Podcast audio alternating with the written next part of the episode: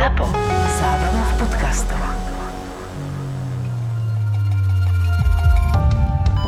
Keď som prišiel na jednotku intenzívnej starostlivosti, lebo som slúžil tam, prijali tam pacienta, ktorý ti vypil nemrznúcu zmes, ako v záujme sa zabiť, tých je teraz veľa. Vyzeralo to, že zabiť, ale potom to rozviedol, že prečo ste to urobili? 29-ročný chlapec, by som povedal. Chlap taký silnejší, ale 29-ročný.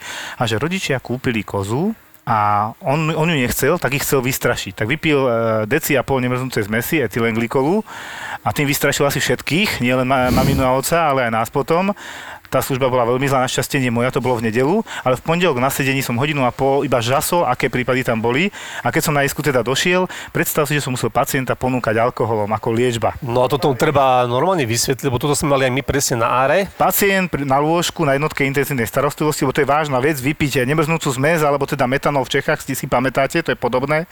A tam je taký problém, že máme alkohol dehydrogenázu, tá má za úlohu všetky alkoholy nejakým spôsobom likvidovať. Problém je, že keď likviduje etanol, fajn, ide to ďalej, sú tam tzv. prázdne kilojouly, nebudem to vysvetľovať biochemicky, je to dosť komplikované, ale všetko je vtedy v poriadku, za 24 hodín ste triezvi a nie ste v ohrození živote, keď toho naozaj nebolo veľa. Lenže etylen glikol, nemrznúca zmes, alebo teda metanol má takú nešťastnú vec, že pri jeho rozklade tou alkohol dehydrogenázou vznikajú toxické produkty, ktoré v konečnom dôsledku zlikvidujú obličky a pacient môže umrieť, alebo teda v lepšom prípade skončí na dialýze alebo na transplantácii obličky. 29-ročný chlapec by asi nerad bol nadializovaný takto mladý, lebo oni majú skrátenú dĺžku života. Potom povieme to prepojenie, toto asi využijeme. Takže som prišiel do služby a prvé, čo teda viem, že musím, tak som prišiel, nalial som mu vodku, pol deci, a už sa tak na mňa nešťastne pozerá, lebo to funguje tak, že 48 hodín mu musíme nalievať, lebo ten čas štiepenia toho etylen glikolu sa predĺžuje tým, že mu dávame ten alkohol a kým sa odbúra samotný ten etylen glikol nezmenený močom von. To trvá a musíme sledovať obličkové parametre. Pánovi sme podávali vodku, on už chudák grcal, on už nechcel piť, proste už mu to nešlo, to už mal 2. sedmičku na druhý deň a my sme museli udržiavať v ňom proste pravidelne pol hodinku, hodinku, pol decák. Na silu, udržiavať cca 1 promile. Máme aj normálne antidotum protiliek, ale teda fomepizol, dobre som to povedal? Fomepizol, áno. Akurát som čítal, že teda na takú štandardnú liečbu je to 4,5 tisíca eur.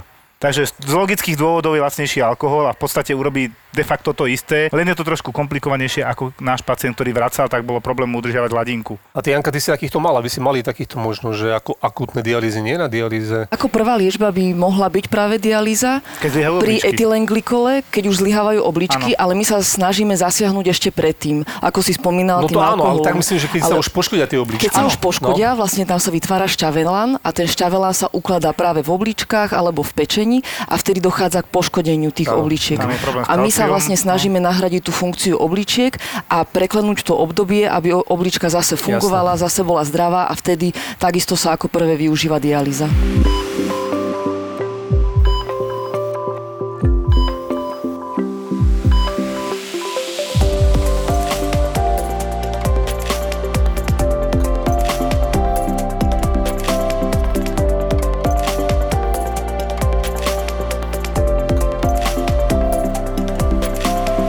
Predstavíme, koho tu dneska máme. Teda okrem mňa s Jožkom je tu dneska aj Janka z dialýzy, moja bývalá kolegyňa. Čau. Ahoj, Filip. Janka je sestrička s dlhoročnou praxou na dialýze a potom tu máme doktorku a zrovna okolnosti hlavne jej dceru, Zuzku. Ahojte. Ona je doktorka z Kramarov. Tam uspávaš, na anestéze robíš? Uspávam najmä, ale venuje sa teda aj intenzívnej medicíne a odberovému programu. No a čo dneska sa budeme rozprávať teda logicky o tej dialýze a o tom áre, nie? Asi áno. Jožko, a tým ešte povedzme sa dlho nevideli, či nuda proste na urgentnom príjme. To poviem takto, vrátil som sa po 2-týždňovej dovolenke, prvýkrát v mojom živote som mal 2 týždne. Som sa rozbehol zase. Zážitkov milión, aj dobrých, aj zlých. Príde pacient, taký starší pán a spýta sa ťa, že pán doktor, dobre som tu na urgentnom príjme. Áno. Vy tu podávate tie oživovacie kúry? A koho prosím? Až, no tie infúzie, čo zachraňujú život. A vy máte nejaké ťažkosti? Nie, on už dlhodobo taký slabý, a či by nemohol dostať takú infúziu? Alebo o 1:00 v noci príde pacient, že by chcel predpísať Ventolin na astmu. Tak sa tak pozerám a hovorím mu, že vidíte tu tých 5 sanitiek? Že áno.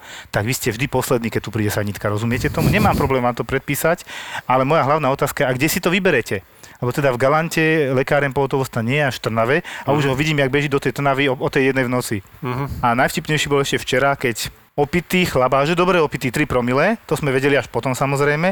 Ja som bol síce na iske a zliezol som dole a náhodou som tam našiel doktorku mladú, ktorá nevedela čo s ním, lebo odmietal všetky vyšetrenia, lebo on je neplatič. rozbitá hlava, takže on opitý na bicykli nabúral do steny. Normálne napikoval. A teraz, že samozrejme CTčko mozgu, tá on krváca z uší, z nosa, proste viacero poranení na hlave a ťažká spolupráca s ním, lebo teda opitý a on nič nechce a on podpisuje reverz a ide preč.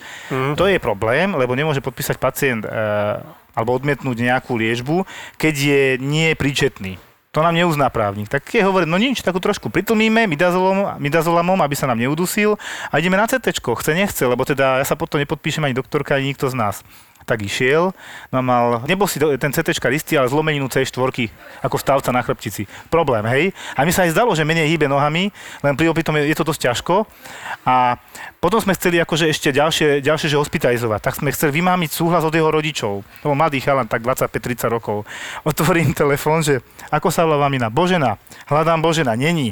Tatino, je tam, že táto. Tak som začal hľadať a našiel som tam také mená, že kokotko špinavý, borovička. Guma 1, guma 2. A tak hovorím, že no dobre, rodičov som tu nenašiel. Nepomohli sme si, ale tak zistil som asi, o akom pacientovi sa bavíme, o akom type človeka. Troška si urobil obraz asi. Áno, hneď som pochopil, že o kom sa tu bavíme. No. Nakoniec skončil tam, kde má, na traumatologickej iske. No. Je sledovaný, asi už aj vytriezvel a veľmi by ma zaujímalo, či tými nohami hýbe. Mm. To som zvedavý, to teraz neviem povedať. Ja by som sa tuto obrátil možno na OAIM, tak to tam u vás volajú, že? My sme KIM, my sme klinika, KIM? Lebo aj vyučujeme na Kramaroch. Klinika anesteziológie a intenzívnej medicíny. Ja by som chcel počuť vaše zážitky s takýmito pacientami, ktorí nespolupracujú, aj keď vaši väčšinou neodpovedajú veľmi. Ale sú aj takí, ktorí asi odpovedajú opity a niekedy skončia na ARE v podstate. Tak určite to aj poznáš, že väčšinou sa volá ARO, keď nespolupracujú pacienti na centrálnom príjme, keď sú nekľudní, keď sa hýbu, nechcú sa dať vyšetriť, tak väčšinou presne zavolajú nás, aby sme ich ukludnili farmakami, teda nejakými liekmi. Jasné. A nie slovom. Mm. Takže väčšinou prídeme my, dáme im nejaké lieky, aby pospali a aby sme mohli presne takto vyšetriť nejaké základné veci. Väčšinou to bývajú opití, presne ako si spomínal. Bývajú takí, že naozaj, že ešte keď sa nepozeráme, tak rýchlo vyťahuje ploskačku, ešte dopíja to svoje promile. To sa mi presne stalo na počítačovej tomografii, tom CTčku, kedy sa zobrazuje mozog. A vyťahol ploskačku. Chvíľu sme sa nepozerali a pacient len tak proste z náprstného vrecka z kabáta vyťahol ploskačku a rýchlo ešte si dával, ešte dopíjal. No ale oni v extrémnych prípadoch, keď sú naozaj, že v kóme, že teda 5 promile, 4 promile, môžu skončiť u vás aj na sledovaní, pokiaľ viem, lebo niekedy ADVD, to je náročné zistiť niekedy? Veľmi náročné. Presne ako hovoríš, toto sa mi stalo, to som začínala ešte na anestéze a volali ma, že mladá žena z divadla, ešte mala oblečenú takú krásne čierne šaty, takéto boa jej vialo, keď ležala a tiež som mu vyšetrovala a pozerám, že to vyzerá ako nejaká intoxikácia, že vyzerá to ako keby si naozaj niečo dala. Ale všetci mi hovorili, že nie, že ona si dala naozaj veľmi málo alkoholu a že celý čas nič. Tak ja, že dobre, no. Tak museli sme jej zaistiť dýchacie cesty, dať jej takú rúrku do dýchacích ciest, volá sa to kanila orotracheálna.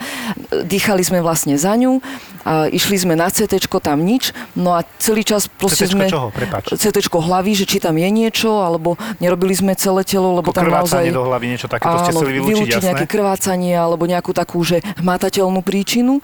Nič tam takého nebolo. No a nakoniec už nám vyšli výsledky laboratórne a mala 3, niečo promile. Takže pekné. Tak. A potom som sa naozaj pýtala, že koľko si teda dala, že 0,5 litra. Takže pre Slováka pani. 0,5 deci a pol litra tvrdého počas divadla. To je taká odchýlka, iba chyba merania. Taká malička, no. Tak býva. Tak trochu si dala. Tam ťa metie to, že tá pani je slušne oblečená, vieš. Ty si predstavuješ ožraná, alebo ožranku takú, presne. Že bez ďačku pomáli a tu príde slušný človek, tam sa bojíš, či naozaj nekrváca do hlavy a ona ti opýta, jak sa patrí. Ty si mi raz spomínala takého mladého športovca, ktorý si dával také steroidné látky, testosterónové látky a potom mu vlastne takto odišli obličky. Že sypal a neuvedomil si, že sype asi naozaj, že jednak zakázanú látku a jednak látku, ktorá mu poškodzuje obličky. Sme mali dosť takýchto mladých mužov, ktorí v podstate, ale to boli všetko akutné stavy. Žiadny neprešiel do chronicity, pretože potom jednoducho odišli. Áno. Odišli, akože ste zachránili tie obličky? Nie, zomrel jeden, aha. Druhý, tretí. Tam je akutné zlyhanie, že? Áno, to boli mladí, takí do 30-ky, okolo 30-ky plus minus a to telo to nezvládne a hlavne prídu k nám už dosť neskoro. Takže mladý chlapec myslí si, že teda rýchlo naberie svalovú hmotu, sype, až si presype obličky. Presne, a to boli takí. Ja mám toto presne. Došiel mladý chlapec, nabúchaný od dverí, steroidový pán. pánko, 30-ročný a pýtam sa ho, lebo vyšli výsledky, 400 kreatinín, aj pečeňové už boli veľmi zlé a hovorím mu, no, koľko toho berete? Na začiatku som sa spýtal, zanegoval, nebere nič. Potom a teraz pravdu a znova, koľko toho berete? On nič nebere, hovorím, dobre, poviem vám to úplne inak, odchádzajú vám obličky a pečeň, koľko toho berete? Není s močením problém, ticho. Močím krv, odkedy? Tak 3 dní, hovorím, výborne. Prečo ste mi to zatajili, však ako to sa prezradí?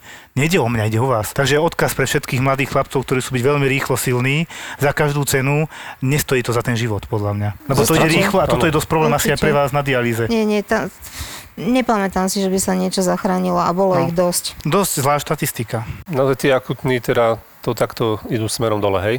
A rýchlo. Áno. Rýchlo, no. Tak ako potom, keď si to tak asi si to spätne prehrávajú, tak to možno aj ľutujú už. Už asi, keď sú na smrteľnej posteli, určite. Keď stihnú, lebo niekedy ani nestihnú. Už prídu väčšinou neskoro. Tak, a potom vlastne tá pečeň, ako ste hovorili, a srdce do kombinácie. S druhým presne. Minulý rok sa konal maratón v Rajeckých Tepliciach a tiež bolo obrovské teplo, boli to pomerne zdraví ľudia, veď športovci, veď kto sa už len vydá na maratón 41-kilometrový. Dializovaný nie. Dializovaný asi nie a tam bolo naozaj, že 13 ľudí, neviem, či to boli muži, ženy, asi prevažne muži, ktorých museli normálne napojiť na ventilátor, lebo prestali proste až dýchať a k nám sa dostal jeden pacient na ARO až do Bratislavy. Lebo treba povedať, že to bolo asi preťažené tam okolí, nie všetko, aj preto, či kvôli závažnosti stavu? Aj kvôli závažnosti stavu, presne aj.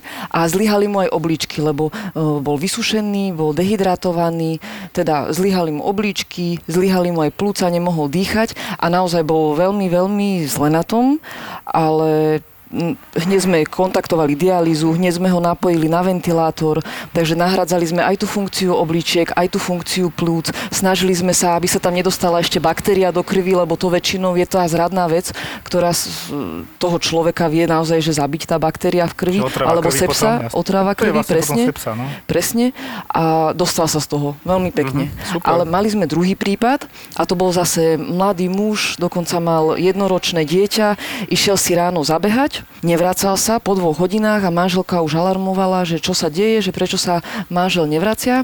Našli ho v tráve, ležal v poruche vedomia, priniesli ho do nemocnice a nevedeli sme absolútne, že čo sa mohlo stať. Hľadali sme dokonca miesto po vpichu, že či ho nejaká včela alebo proste nejaký veľký srčenie vpichol, či tam nebola nejaká silná alergická reakcia systémová, čiže anafylaktická reakcia, či tam proste nebol tiež nejaká toxická látka alebo niečo.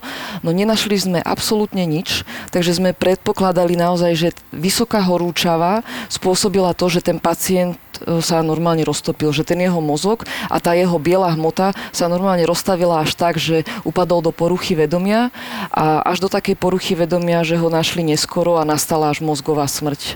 Čiže vlastne z hypovolemického šoku, v podstate bez tekutín, bez tlaku, nedokrvenie, tak to chápem. Bol to taký zmiešaný šok, že bol to pravdepodobne, tak sme to uzavreli, aj hypovolemický šok, ale bola tam aj hypertermia, čiže vysoké teploty, že bol ten pacient tak prehriatý ako vajíčko, keď si predstavíte, že je také biele, že vlastne keď ho uvaríte, no tak stúhne. Tak jasne. To sa vlastne stalo s tým mozgom. On si uvaril hlavu.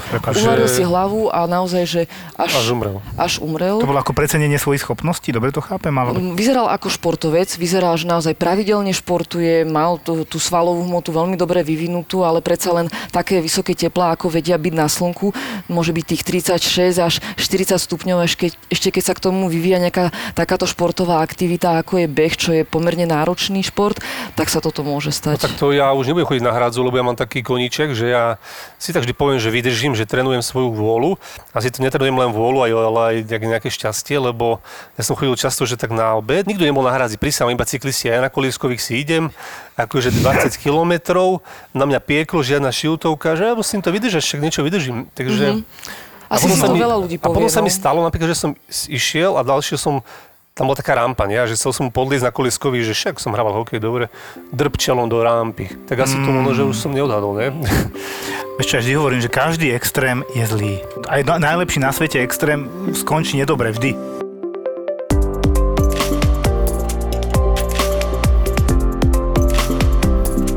Sú ľudia, ktorí sú schopní povedať, že ja sa dusím a pozerá a usmieva sa na vás. No to není dusenie. Dusí sa taký, ktorý fakt lapá po vzduchu a zase to není hyperventilácia. Poznáme, akože niekto predýchá, trpnú mu ruky, prsty, pery, tvár. Mal som teraz taký asi 4, väčšinou mladí ľudia, ktorí vás presvedčajú, že on sa dusí, ale dáte mu ten štípec na prst, ten oximeter a 100% okysličenie krvi. Že vraj 100 neexistuje, to mi hovorili, to ma učili na ARE. Je to pravda, Zuzka? Je to pravda, to stojí naozaj číslo, že 100%, ale to okysličenie je také, že ono vlastne my meriame iba ako keby 2 druhy toho červeného krvného farbiva. Áno. Ale môže to byť veľmi záľudné, napríklad pri intoxikácii CO, čiže oxid uholnatý. To sa nám presne stalo, už 2-krát sme mali takto príbehy v jeden deň, čo bolo pre mňa až nepredstaviteľné, lebo už som si myslela, že to neexistuje. Bola to rodina, ktorá oslavovala narodenie dieťaťa, už ale teda bolo 7-týždňové, išli na taký záhradný domček a zapli si taký benzínový motor, ktorým chceli nafúkať bazén a ten benzínový motor dali do pivnice. Nebol tam prístup vzduchu v tej pivnici. Produkoval CO, hej? Produkoval veľa CO, ten benzín prestal ísť, lebo už nemal kyslík, tak sa tam išiel pozrieť prvý člen rodiny, ktorý hneď stratil vedomie. Takže ako rýchlo stratíš vedomie tam hneď? Strašne rýchlo, to je do minúty, ani nie pár sekúnd, to je naozaj, že ani nie minúta. Necítiš ho, to je ten problém. Ide niečo? Iba nole padneš, hej? Jedine, že by tam bol kanárik, zomrel prvý, ako sa robilo kedysi v bani, že prvý vlastne kanárik zomrel a už keď vedeli tí chlapi, že ten kanárik zomrel, takže už musia rýchlo ísť preč. Možno jedine takto, alebo horiaci plameň, že prestal vlastne horeť plameň sviečky. Takže prvý člen bol už naozaj, že v poruche vedomia, išiel tam druhý, pozrie sa, že čo sa teda deje s detkom, takisto proste odpadol a takisto strátil vedomie, išiel tam tretí člen, už medzi tým im to bolo podozrivé, tak zavolali aj záchranku. On stihol rýchlo vybehnúť, no a jeho sa ešte podarilo zachrániť, ale týchto 2 prvých odvážnych sa nepodarilo zachrániť. A takisto v ten deň ešte bol iný prípad a týmto sa vyhrievajú aj staré také kúpeľne ešte v starom meste. A to býva niekedy naozaj že osudným tým ľuďom, že ide sa niekto sprchovať, kúpať, zapne si ten vyhrevné teleso, ktoré je tiež na toto vlastne nejakým spôsobom, to sú také tie vyhrevné kamná, to tak popisujú v Čechách a tiež sa produkuje toto CO a takisto proste odpadnú alebo môže byť aj vykurovanie bytu. Áno, toto sa stalo, že manželka sa sťažovala, že ju boli hlava, nejaká je slabá, že sa jej chce spať. No išli spať a ráno už bola tiež v takej miernej poruche vedomia, tak manžel hneď telefonoval, hasiči prišli a oni mali špeciálny prístroj, lebo ano, ako sme spomínali, tento oximeter, to keby sme nasadili na prst, kľudne nám môže ukazovať aj 100% alebo 95%, lebo tam sa to CO skresluje, že on sa tvári, ako keby my sme merali okysličený hemoglobín, alebo to červené krvné farbivo. Lenže hasiči majú špeciálny prístroj, ktorý meria aj toto CO, takže vedeli, že áno... Karbonyl hemoglobín, potom áno, nie? Áno. Ano. Niekde sa popisuje aj karboxy hemoglobín, ano, ale väčšinou sa používa ten termín karbonyl hemoglobín. A to vlastne merajú. To CO sa naviaže na červené krvné farbivo a znemožní mu príjmať kyslík a tým vlastne odchádzaš. A to sa volá, že afinita, tá príťažlivosť toho CO, oxid uholnatý, tak je oveľa silnejší a tým pádom nepustí ten kyslík. Áno, píše sa, že až 210 krát je silnejšia tá väzba toho CO na to červené krvné farbivo ako kyslíka. Takže ono sa stane hneď to, že vlastne to CO naviaže sa veľmi, veľmi silno na to červené krvné farbivo a zrazu absolútne nemá kyslík ten mozog a preto hneď dochádza k tej poruche vedomia. Teraz sme vystrašili kopec ľudí v starom meste v Bratislave, takže čo robiť? Vetrať samozrejme. Predať byt a odsťahovať sa. Ako. Najlepšie. Teraz hľadám jeden. A tak. Ešte viem, že on ide hore, že? Či dole? Cena bytu ide dole, no určite. S takým vyhrievacím telesom. Lebo ty vlastne odpadneš a on sa udržiava v skôr dolných partiách. Čiže tým pádom, ty už keď odpadneš, tak už si hotovo, lebo nadýchávaš ďalej a ďalej. Nevieš tomu zabrániť. Kdežto keď otvoríš okno, začne sa vyriť vzduch, ide von pomalinky. Inak našťastie týchto prípadov, treba si otvorene povedať, nie je veľa. Ale pomerne veľa na to, aké máme teraz možnosti. Ja som z toho veľmi prekvapená, že ja 6 rokov robím na ARE a no minimálne 5 prípadov som videla, čo je vlastne jeden takmer za rok.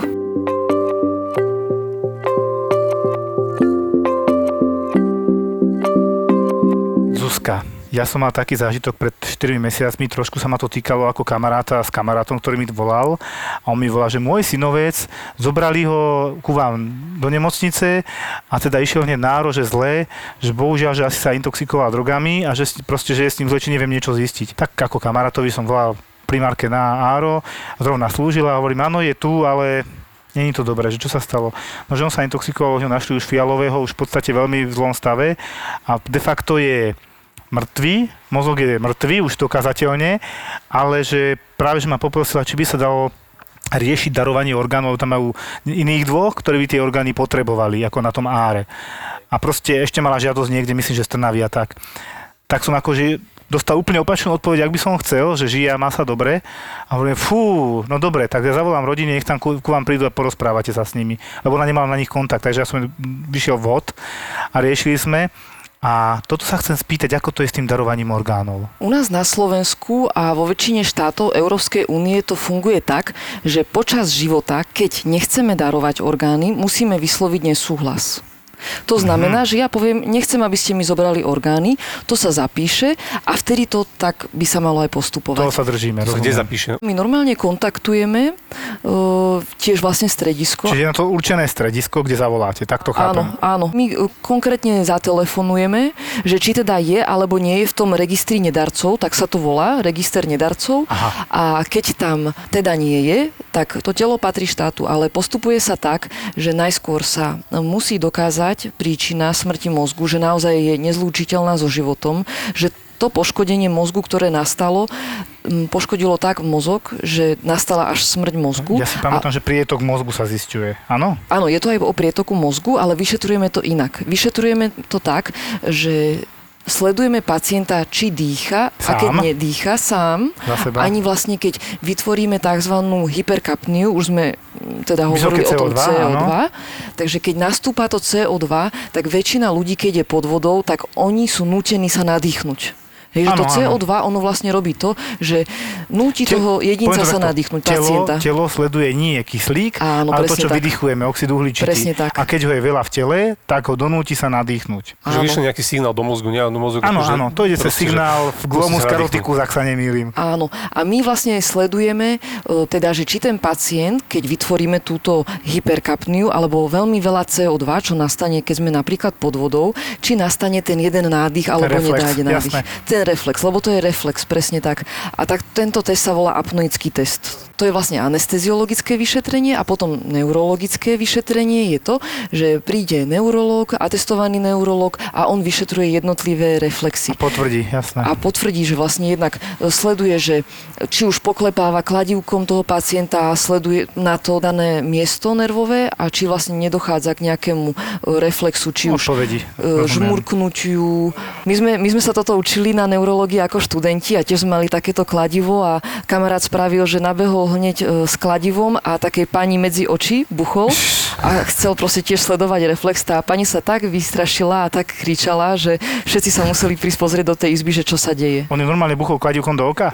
Medzi oči, že či rovnako žmurkne oboma. Aha, rozumiem. Či po korení nosa, tak to chápem. Áno. Bomba medzi oči, hej. Že áno, to, aby tí ľudia sa nebali, to nie je kladivko veľkosti Big Hammer, hej. Následovalo to krik, presne. Ale keď sa vlastne niekto by, tak ti vlastne robí ten reflex, hej, že keď chceš zistiť mozgové funkcie, tak je šváz medzi oči, hej? Áno. My sme mali takéhoto pacienta inak na ARE, to ešte keď som robil teda na ARE, ale to bol vlastne taký mladý chlapec a že to bola nejaká taká demonštratívna teda samovražda a dal si veľa inzulínu, dal si ho bohužiaľ až príliš veľa a teda akože orgánovo mozog všetko teda odišlo, lebo však keď si až veľa inzulínu, mal nízku hladinu cukru, teda aj mozgu a tým pádom vlastne ten mozog odumrie, nemá výživu, hej, laicky tak povedané. No, bez cukru mozog prvý odchádza, hej. No. Srdce ešte dá tie ketolátky. Áno, on akože presne, on išiel, srdiečko išlo a tak bol teda u nás na ARE. Totižto tam bol jeden taký veľký problém, taký akože pointa na záver,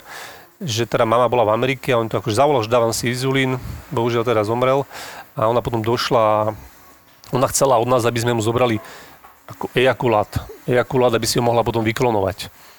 Nie. No, tak tu sme akože pozerali my na seba, že ako to chce urobiť bez toho mozgu? Áno. Ako to z ňou vyťahne? No, keď tam nie je ten reflex. Pozerali sme akože na seba, že kto to urobí. A ako to chce urobiť? Ale našťastie potom od toho upustila. Sa nedá. Nie je to také jednoduché. No to nebolo jednoduché, to sme hneď vedeli, akože keď že to je blbosť, jasné. Akože to je jasné, že tá požiadavka je štandardná otázka, veľmi ťažko splniteľná, ale tak matka bola samozrejme akože z toho dosť zhronená a vymýšľala teda ako človek. Jednoduchá odpoveď, zavoláme na budúce urológa a položíme mu otázku. Určite. Toto stojí za to, ja si myslím. Ja to vieme človeku bezvedomí zobrať ejakulatospermia. No nie je bezvedomie ako bezvedomie. Keď tam je tá smrť mozgu, tak asi nie, ako hovoríte. A vlastne my sa snažíme, keď teda diagnostikujeme smrť mozgu, jednak teda vyšetriť tie reflexie, ako sme spomínali, potom či dýchá alebo nedýchá. Jasné. A keď zistíme, že nemá ani reflexy, nedýchá a je tam tá smrť mozgu, tak vtedy smrť mozgu rovná sa smrť jedinca. Áno, to je jasné. Vtedy sa vždy snažíme kontaktovať tú rodinu, opýtať sa ich, napriek tomu, že to telo patrí štátu, že či teda súhlasia alebo nesúhlasia, hej. Áno, s odberom orgánov. Ale to sme sa aj teraz troška prebrali toto a si hovorila, že zase keď nesúhlasia, tak aj keď patrí to telo štátu, že nerobíte potom tie odbery, že neurobíte. Áno, snažíme sa naozaj tak veľmi akože eticky na to prihľadať a rešpektovať to prianie rodiny. Tak aký máte, neviem, že koľko z koľkých? Tak väčšinou ten 1 z 10 nesúhlasí, naozaj, že možno je dobré aj predtým ešte si tak o tom porozprávať aj doma, povedať si tak, že či teda súhlasíme alebo nesúhlasíme s odberom tých orgánov, ale ono to aj na akože takej tej kresťanskej viery, že sa to tak protivilo. Určite to rozumiem. Ján Pavol II, on aj tak povedal, že neberte si svoje orgány do neba, že potrebujeme ich my tu na zemi. Jasne. A vtedy sa aj tí kresťanskí veriaci ľudia tak povedali, že áno, že darujeme tie orgány, lebo je aj taká kampaň, že môžeme zachrániť až 7 životov, áno, keď darujeme tie orgány, že či je toto srdiečko, ktoré sa častokrát transplantuje, alebo teda obličky, ktoré sú hnedvé, alebo pečeň. Samozrejme my kontrolujeme pred tým, či sú v poriadku a zdravé. Vždy sa kontroluje pred tým, že či teda je možnosť, alebo či sú tie plúca, alebo jednotlivé orgány teda zdravé. Máte nejakú vekovú hranicu, že dokedy tie, alebo proste orgán zdravý, je to jedno, aký je starý? Bolo to od 5 rokov a do 60 rokov sa mohli teda darovať tie orgány a teraz už sa to posunulo, tie hranice, že naozaj aj dvojročným deťom berú orgány. Jasné. Viem, že obličky sa brali a potom sa transplantovali dokonca 2 deťom na detskom ústave. Ale keď nájdete poškodenie pečenia, nie 7 AST, ale tie výsledky, tak asi... To je kontraindikácia. To určite nie. Tam sú jasné kritériá, kedy áno, kedy nie. Takisto nejaké infekčné ochorenie alebo onkologické ochorenie, keď je... Sú tam aj výnimky pri onkologických ochoreniach, ale teda väčšinu onkologických ochorení nie. A takisto, keď je tuberkulóza alebo nezvládnutá tá otrava krvi. Ako to potom prebieha to darovanie orgánov? Čo sa robí? Nemám predstavu, lebo teda nevidel som to priamo. My tiež ako spolupráci s koordinátorom hneď telefonujeme. Telefonujeme teda u nás v Bratislave, či majú teda záujem o obličku, či majú čakateľov na tú obličku a či teda sú schopní ju transplantovať. Oni nám väčšinou povedia áno, že Bratislava si necháva jednu obličku a potom to ponúkame ďalej po celom Slovensku.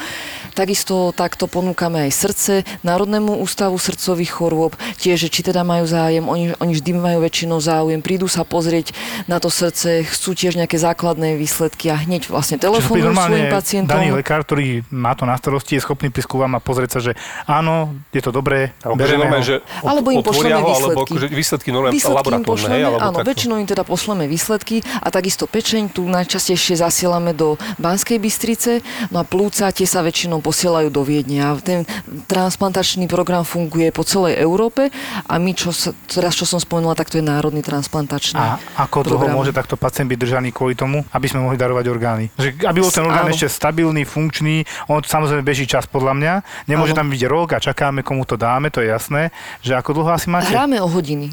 Naozaj hráme o hodiny, že vieme ako keby tých jednotlivých darcov orgánov už potom tak rozdeliť, že s bijúcim srdcom.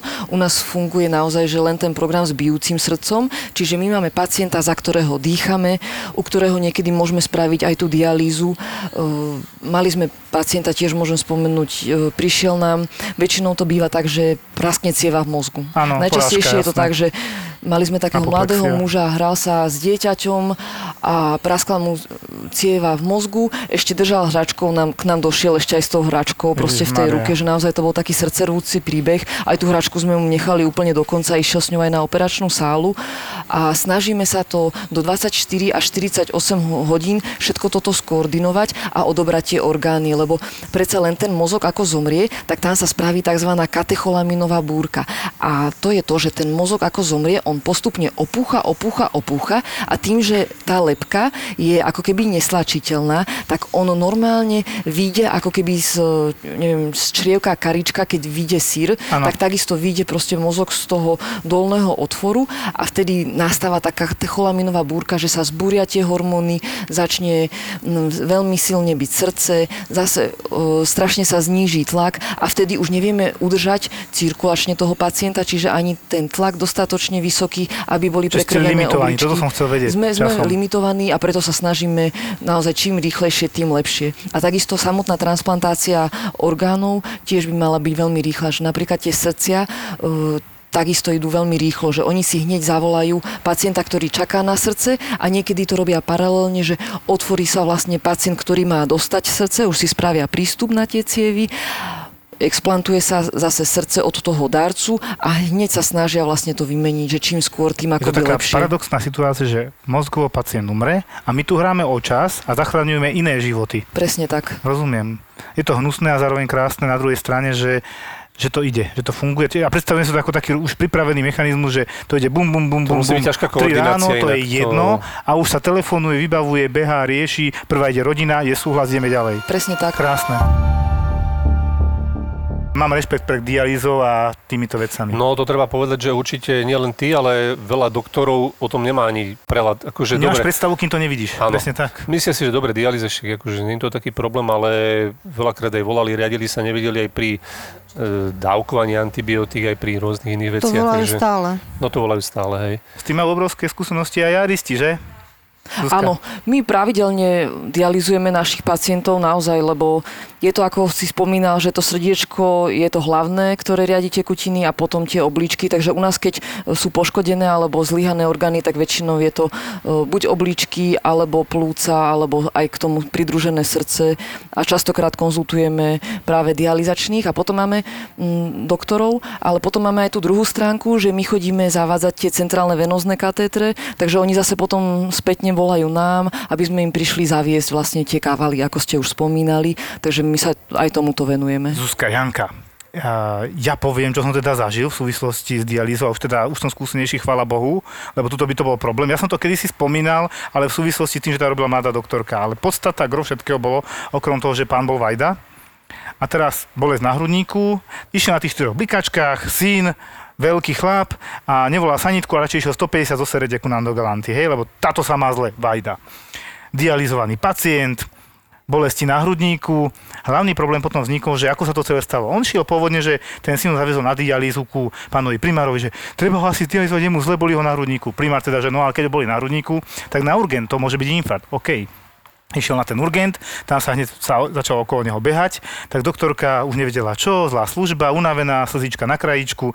Jožko, chod to pozrieť, ja už neviem čo s ním, nedá sa ho ani dostať sa k nemu, tak som zavelil, vyhodil všetkých, zostala tam len pani manželka a pán vajda, ktorý teda naozaj spotený, schvátený, 200 na 100 tlak, bolesti na hrudníku, no nevyzeral dvakrát dobre spuchnutý. Prvé, čo ma napadlo, či nevynechal dialýzu, tvrdil, že nie. Bolesti na hrudníku, OK, môže mať infarkt, jasné, problém, to sme si teraz povedali. Áno. Volám pánovi primárovi na dialýzu. Dobrý pán primár, no toto má tuto pacienta, ešte nemá výsledky, ale tlak má vysoký, má bolesti na hrudníku, je schvátený, spotený a dobre taký opuchnutý, čiže ako treba to filtrovať, nedá sa nič robiť. Ale čo keď má infarkt? Hovorím, pán primár, ja to berem, ale keď bude mať ten infarkt, my ho teraz nezdializujeme, tak na to za chvíľu bude jedno. A on, aha, rozumiem, okamžite mi ho pošlite. Chvala Bohu, sme to stihli v hodine 12, lebo skoro ho dole resuscitovali, ale ako začali dializovať, všetko pomaly ustupovalo. Dýchavičnosť, bolesť na hrudníku, všetko, vyšli výsledky, nízke srdcové parametre, nebol to nakoniec infarkt, že podľa mňa to preťaženie tekutín mu spôsobilo zlyhávanie srdca a bolesť na hrudníku. Preto to je taký problém tá dialýza. Už sme zachraňovali niekoľkokrát tohto pána, chvala Bohu, ešte sa má, a to je 50-ročný muž. Chvala Bohu, ešte sa z toho nepoučil, takže ešte budete zachraňovať. Tam bol problém, oni mali oslavu.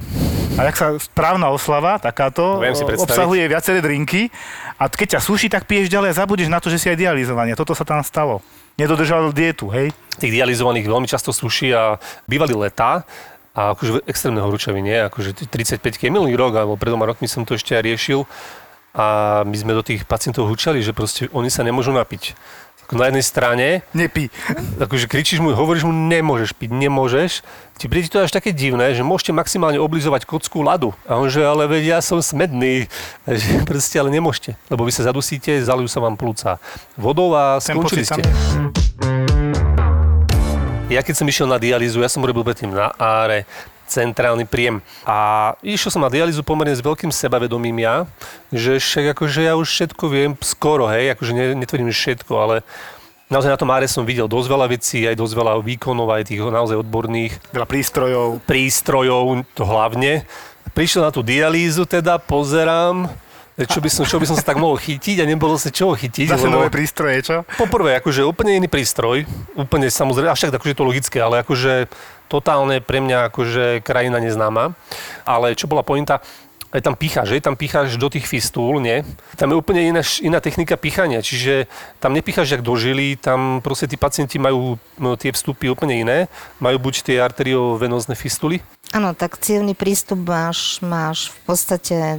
Fistula alebo kaval. Kaval je dočasný alebo permanentný, to je dlhodobý. O kavale sme sa bavili už minule, že čo ano. To je taká veľká hadička. Veľká hadička buď do krku, alebo to je vena jugularis, alebo do subklavie. Čiže to ide do srdca. Do veľkých ciev, ktoré idú potom relatívne rýchlo do srdca. Áno, lebo totiž to, čo je vlastne najväčší problém, nie že, alebo teda najdôležitejšie, že tam sú vysoké prítoky, hej? Áno, potrebuješ v podstate dosiahnuť tých 350 ml prísunu krvi za minútu. Za minútu. Keď si dobre, že ty ideš na infúziu a pol litra ti tečie hodinu, no, tak tam 350 ml prejde proste za minútu, sa prženie, aj tou cievkou a celým strojom a je to, odsáva to zároveň, to teda vracia tú krv. To je asi také najdôležitejšie a to by nejaká cievka periférna na ručke asi nevydržala moc. To by sa... Ani slabšie fistuly nevydržia takéto niečo, ten nápor. A o fistulách, že oni aj zrejú a tieto veci. A čo to vlastne tá fistula je, keď vieš ešte toto nám povedať? Laicky povedané na šiju, artériu a vénu, rozreže sa... Žilu a tepnú? Žilu, áno. Žilu a tepnú, správne. Spoja ich, áno. Kde to robia? Na predlakti alebo v lakťovej jamke. Áno. A tá fistula v podstate časom, ten mesiac má šancu dozrievať, že tam potom zhrubnú tie cievy tým tlakom a tým všetkým.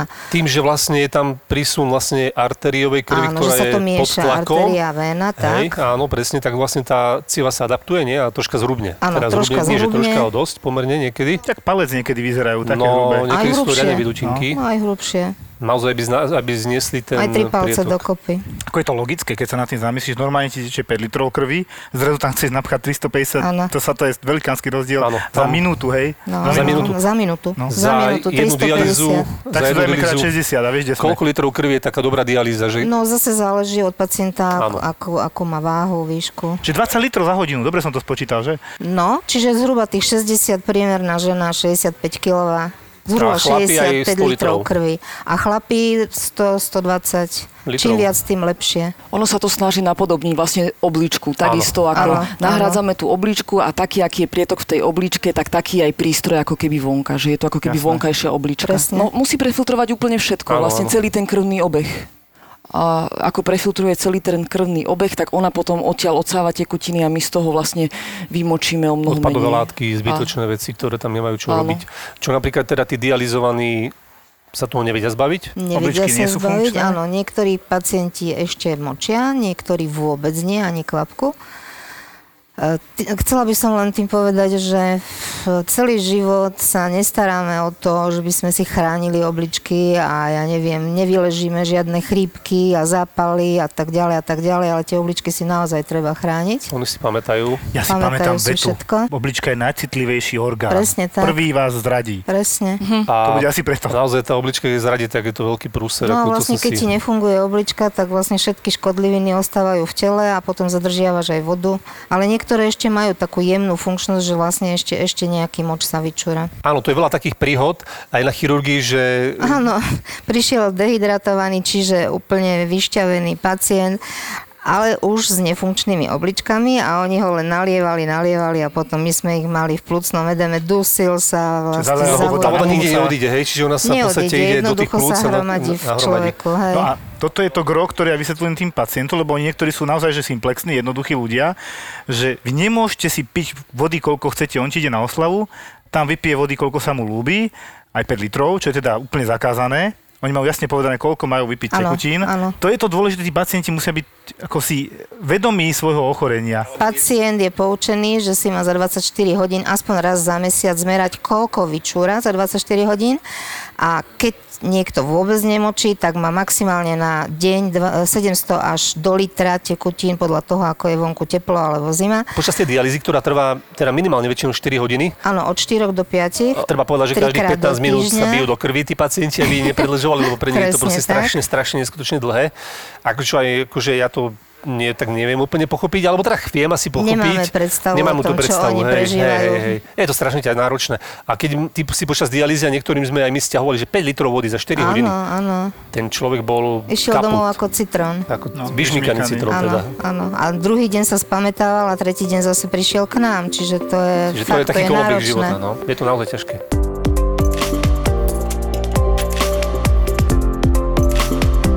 Ono to aj krásne bolo vidieť, ako sa vyvíjala medicína, že prvá bola korejská vojna a tam vojaci zomierali na vykrvácanie a keď nezomreli na vykrvácanie, keď vlastne sa podarilo zastaviť tú ranu, tak zomreli práve na zlyhanie obličiek a tie zlyhané obličky boli kvôli tomu, že ako keby boli, jak ste teraz hovorili, že vyšťavení, že proste nemali dostatočný objem krvi.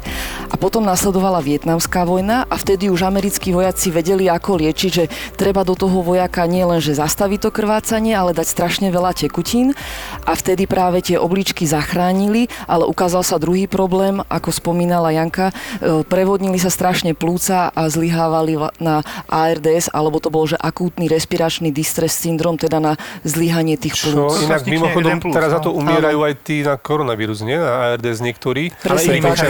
Trošku iný mechanizmus, ale iný, áno, akože iný. Ale plúca sa stanú ako keby tiež takou špongiou, takže tie plúca vyzerajú podobne ako mliečne sklo. Ja si pamätám, že mne hovoril teda primár na ARE, už 10 rokov tam nerobím, ale pacienti, čo mali ARDS, musia byť vodorovne, že sa im môžu zlomiť plúca, alebo tak laicky až povedané, či to už je troška prehnané. Toto by som chcel vysvetliť, no. Takže musia byť na bruchu veľakrát, nie? A takéto veci? Či ja to som už si to čítala. Čítala som si tieto, ono sa tomu hovorí, že guideliny alebo nejaké základné postupy medicínske. Tak určite ste o tom počuli aj vy v médiách. Ideálne je, keď je troška mierny poloset, lebo ale nie je to úplne, že poloset, že ako keď si to predstavíte, ale mierne trocha to zdvihnuté. Medzi sedením a ležaním. Medzi tým presne niečo. Áno, to je taká ideálna poloha vždy, presne aj na to udýchanie, ale tie plúca sú zradné v tom, že oni sa správajú ako špongia. Takže my sa snažíme, u nás je taký prístup, snažíme sa udržiavať tie tekutiny, ktoré sme teraz spomínali, mierne ako keby negatívne, čiže viacej vymočí, ako príjme, aby sme tie plúca, ktoré sa správajú ako špongia, snažili sa nejakým spôsobom vysušiť. Potom je ale aj druhý prístup, to robia väčšinou tak aj celosvetovo, že nekontrolujú až tak prísne tie tekutiny, ale oni toho pacienta točia, ako keby sme točili takú špongiu mokrú. Na to, aby sme udýchali tie plúca, tak jednak chvíľku je na chrbáte ten pacient a dýchame ako keby hornými časťami tých plúc, ale nie je to dostatočné, tak potom sa zase dáva na brucho a dýcha sa ako keby tá druhá časť plúc. A ono vlastne tie plúca sa hovorí, že oni sú ako keby rozdelené na 4 časti, že jedna časť dýcha, jedna časť absolútne nedýcha a tá časť, čo dýcha, tak to sú ako detské plúca, že ako keby detské plúca sa snažili udýchať 100-kilového človeka, čo je takmer nemožné. Laicky to povieme voda v plúcach. A tá špongia je výborná, ja to vysvetľujem pacientom so zlyhaným srdcom, ktorí to niekedy nechápu, že si predstavte, že máte takú tú ako kvadrovitú špongiu a dajte ju vodorovne a to sú vaše plúca.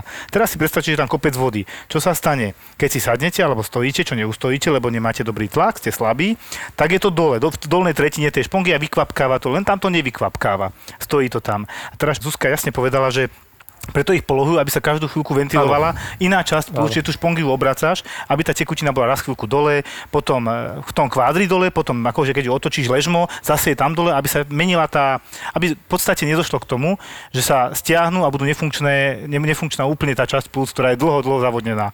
Hej. A snaží sa ho odvodniť diuretikami na odvodnenie, liekmi a tým pádom dostaneš pod kontrolu potom, keď tú vodu stiahneš z tých plúc. A ono je to dosť problém. Lebo sa hráme s tlakom, niekedy s dialýzou. Dialýzovať je ťažké pacienta, ktorý nemá tlak. A tuto voľne prejdem k prístroju, čo som sa minule telefonicky s tebou, Filip, bavil. Áno. Čo som bol úplne učarovaný, že ho máme aj v Galante, že prístroj, takzvaná pomalá dialýza. CVVH. Áno. Napríklad k tomu môžem povedať, že zakladala som detskú dialýzu v Bratislave v 90.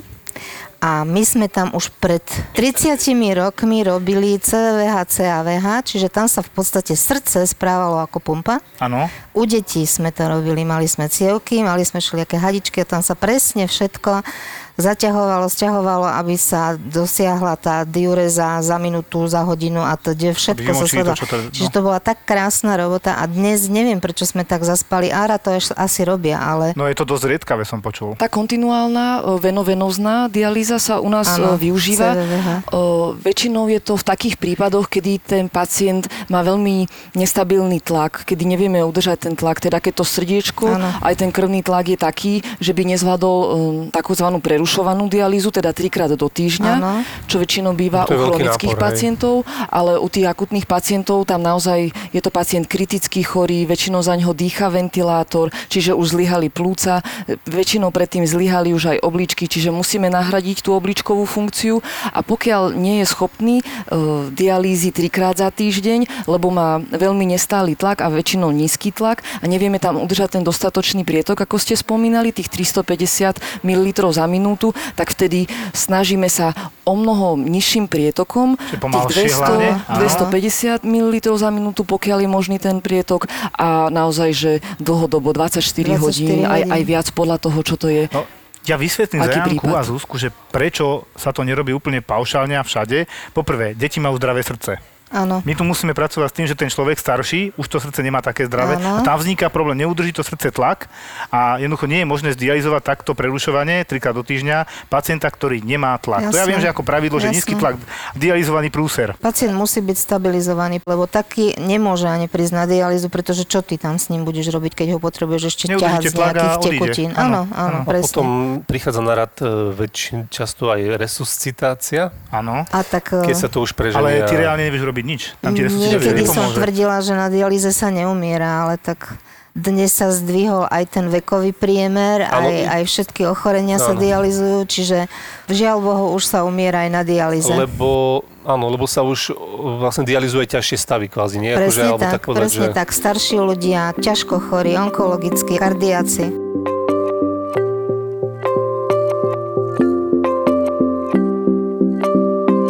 Ja som sa ešte k tej dialýze povedať, že bolo neuveriteľné, koľko sa tam sestričiek zaučalo a nedokončilo zaučiaciu dobu. Čo som asi nezažil inde. Ja neviem, či to je tou náročnosťou naozaj, že to niekto podcení, alebo tým náborom tých ľudí, lebo niektorí boli takí, že prišli...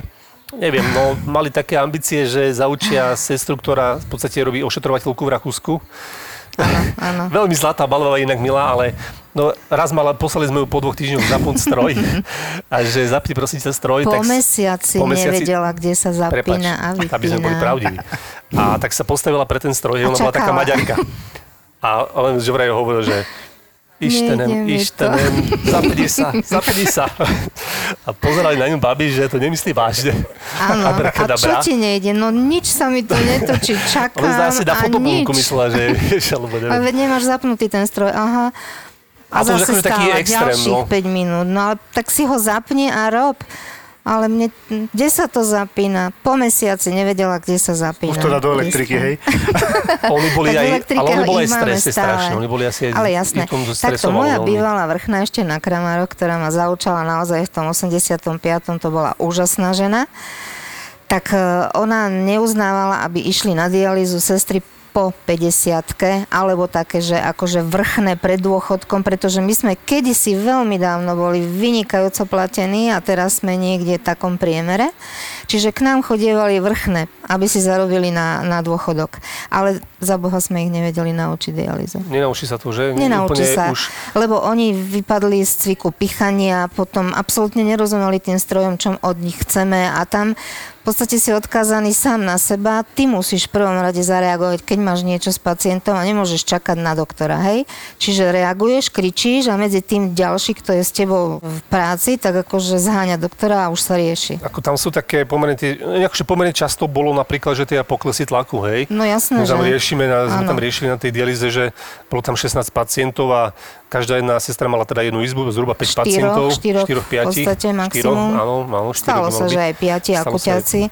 A proste tam boli náhle poklesy, hej, že proste si musel hneď dobehnúť. A musíš reagovať. Musíš pomaliť, hej. Naozaj, že koľko razy oni ani nepovedia, že mu je zle, lebo si myslí, že musíš vidieť, dobrá, niekedy to vidíš. Čiže tých, čo chodia už roky, dlhé roky, máme pacientku, ktorá tiež chodí od 85.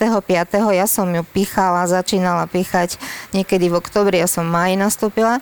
A tá žena stále chodí k nám na dialýzu a je to bývalá sestrička. Treba si povedať jednu základnú vec, že dialýzovaný pacient, lebo bola taká veta od pacienta, ktorý chodí na dialýzu, že však mám dialýzu. Mm-hmm. Ale oni nechápu, že že je dialýzovaný, znamená, že má oveľa vyššie riziko infekcií, oveľa vyššie riziko zlyhania srdca, oveľa vyššie riziko zrazenín a tak ďalej. Presne tak. Proste tie obličky, to nie je stále normálny stav, hej? Presne tak. A tí pacienti sa dožívajú jednoducho menej rokov, ako je priemerná populácia. A oni to nevedia pochopiť. A ešte keď môžem teda dodať, že je veľmi ťažké zodpovedať na tú otázku, že koľko sa dožíva ten pacient aj kvôli tomu, že my vlastne nahradzame funkciu obličky a môžeme ju nahradiť dvoma spôsobmi. Môžeme ju nahradiť buď dialýzou, alebo priamo transplantáciou obličky. A tým pádom je veľmi ťažké kalkulovať, že koľko sa môže dožiť, ako sa dožiť, ako je disciplinovaný ten pacient a väčšinou ešte majú pridružené ochorenia, ako si hovoril, či to srdce, alebo cukrovku, alebo čokoľvek k tomu. Aj tá transplantácia má svoje obrovské riziká. A odmietnutie transplantátu tej obličky novej, potom teda problémy s tým vzniknuté v zmysle dostávajú kortikoidy na oslabenie imunity, aby to neodmietlo to telo tú obličku.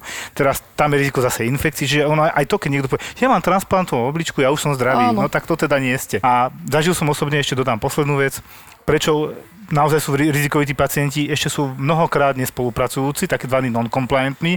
Neviem ako u vás, ale ja zažívam opakovane. Ja som nešiel na dialýzu. No a dojde nad ránom, dusí sa, 200 na 100 tlak. Už od dverí tuším, čo sa deje, keď si prečítam, že je dializovaný. Presne. Koľko ste vynechali tých dialýz? Ale iba jeden týždeň. No ten vyzeral. A potom zachránte ma. No, to je ten problém, tá dialýza pre neho všetko. Musia dodržiavať tí pacienti aj tú dietu veľmi prísnu a veľmi takú špecifickú, čo mňa... Ja keď som tam začal, tiež sa ma pýtali, ja môžem toto jesť? Že však jasné, dajte si všetko dobre, akurát, viete. Nevedel som ešte ani nič, že bol som tam nejaký prvý mesiac a proste potom zrazu príde primárka, že nie, to nemôžete jesť, ryby zakázané, ja neviem, horálky. Taká hlavná pomôcka je SOS. Čiže sušené ovocie, strukoviny a orechy. Nemôžeš jesť, hej? Áno. Ovocie s veľkými kôstkami v žiadnom prípade. To je draslík, jasné. Vysoké kálium, áno, draslík. A toto som mal takéhoto pacienta. Teraz sa opýtala doktorka teda, že čo sa stalo, že čo robil. Má vysoké kálium, hej, naozaj, že to treba hneď dializovať. A potom proste z neho vypadlo, že zjedol 2 kg marhul, hej, a to ho skoro zabilo. Lebo proste tie obličky to nie sú schopné urobiť. Zabudol, že nemôže, alebo... No to nevedel. A potom už chodil na dialýzu 10 rokov. Áno, my im stále hučíme dookola pitný režim, dietný režim, ale ten pacient v tom všetkom, čo čaká ten stres a jedno s druhým, oni nepočujú, čo im hovoríme, len pritákajú. Ale odporúčame im, že keď tak strašne ľúbia ovoci s tými veľkými kôstkami, tak si to nosia na dialýzu a v krabičkách a v tej prvej polhodine to zje. Keď to zje v prvej polhodine, tak sa to ešte vlastne stihne aj odializovať. Čiže nosia si tam banány a takéto ovocie presne tam si na tom pochutia a to kálium. No tá chuť asi ostane chvíľku, ale to kálium teda našťastie sa odializuje. Ale máme výnimky, ja som sa tak minule s kardiologom pekne bavil, že mám tu pacienta, má 9 kálium, draslík, ale má sa dobre a kardiolog sa hneď chytil, že má kardiostimulátor. A toho držalo, že v tomto prípade mu to vôbec nevadilo, lebo to srdce sa mu nezastaví po tej malignej arytmii, nakoľko má strojček, ktorý ide za neho, pokiaľ funguje samozrejme. Čiže v tomto prípade pacient mal obrovské šťastie, že mal ten strojček už dávno predtým pre niečo úplne iné. Tak otestoval ten strojček, že funguje a našťastie zafungoval. No, mohli sme normálne aj domov, ja som bol úplne v šoku, lebo tak objednali sme samozrejme dialýzu, všetko, ale s tým, že však tam nie je ohrozený tým pádom, lebo to je hlavný problém. Pri 9 parametre to by už asi, ten keby nefungoval strojček, asi... už hovoria, že je smrteľná hodnota, ale mali sme pacientov, čo mali bežne 10, 12 a prežili to. Čiže človek znesie strašne veľa, ale netreba to skúšať. Preto srdce sú to určite šupy a není nadšené, nespieva od radosti podľa mňa.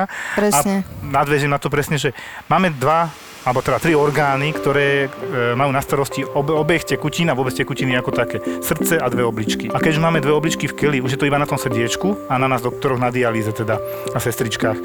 Čiže si treba uvedomiť, ak je to vážna vec. Teraz, keď máte pacienta, ktorý ešte prekoná do toho infarkt, tak sme skončili. Pacient s infarktom dialýzovým, to je v podstate terminus technicus, terminálny stav. Sú mužstvá, ktoré sú im nás. A včera dostane od San Jose, od takých čučkářů, rozumíš, teraz dostane 3 góly, no. Sú hráči, ktorých nemajú v láske. Tkačuk pre mňa nie je chlap. Ale to je druhá vec, teraz akože zavadzuje. To je druhá vec. A ešte si aj odporuješ. Tam je Magoru? Daj, si odporujem. Nehanebný hokejový baštárky. Mekneme, nejak sme vymekli. Mohli by sme niekedy aj na pivo. Ale pivo o 9 ráno? Máš taký Pavlov múd. To říká Dovolenkovi. To říkáš, ak by si to nepoznal. 9 ráno pivo. Iba na dovolenku. Podcast bez lásky k blížnemu. Keďže Pavel povedal, že mi tečie ego cez uši, tak ho sa toto dotklo. Stále to v sebe tak akože spracoval. Trafil som. Čakal som na ten moment, kedy to využijem. Podcast bez komentátorského kliše. Ktorom to naozaj šlape a hrá tak, ako sa od neho očakáva. Neviem, či sa mi do tejto debaty chce, lebo... Poďme, chceli sme ho presviečať, že Martin, prosím, rozprávaj s nami o Toronte. Podcast s Matušicom, Penčákom a Tvarčíkom. Pikej von je už teďka je najpomalejší mezi těma obrancema v New Jersey. Hlavne s Mekom. Teraz je to obyčajný Mekíš. Bavíme sa už veľmi dlho o bezvýznamných hráčoch. Tkáčuk, Pikej Subban. Ideme k niekomu, kto stojí za reč. Nehanebný hokejový baštardi. Vypočuj si ďalší podcast z produkcie ZAPO. Zábrná v podcastovách.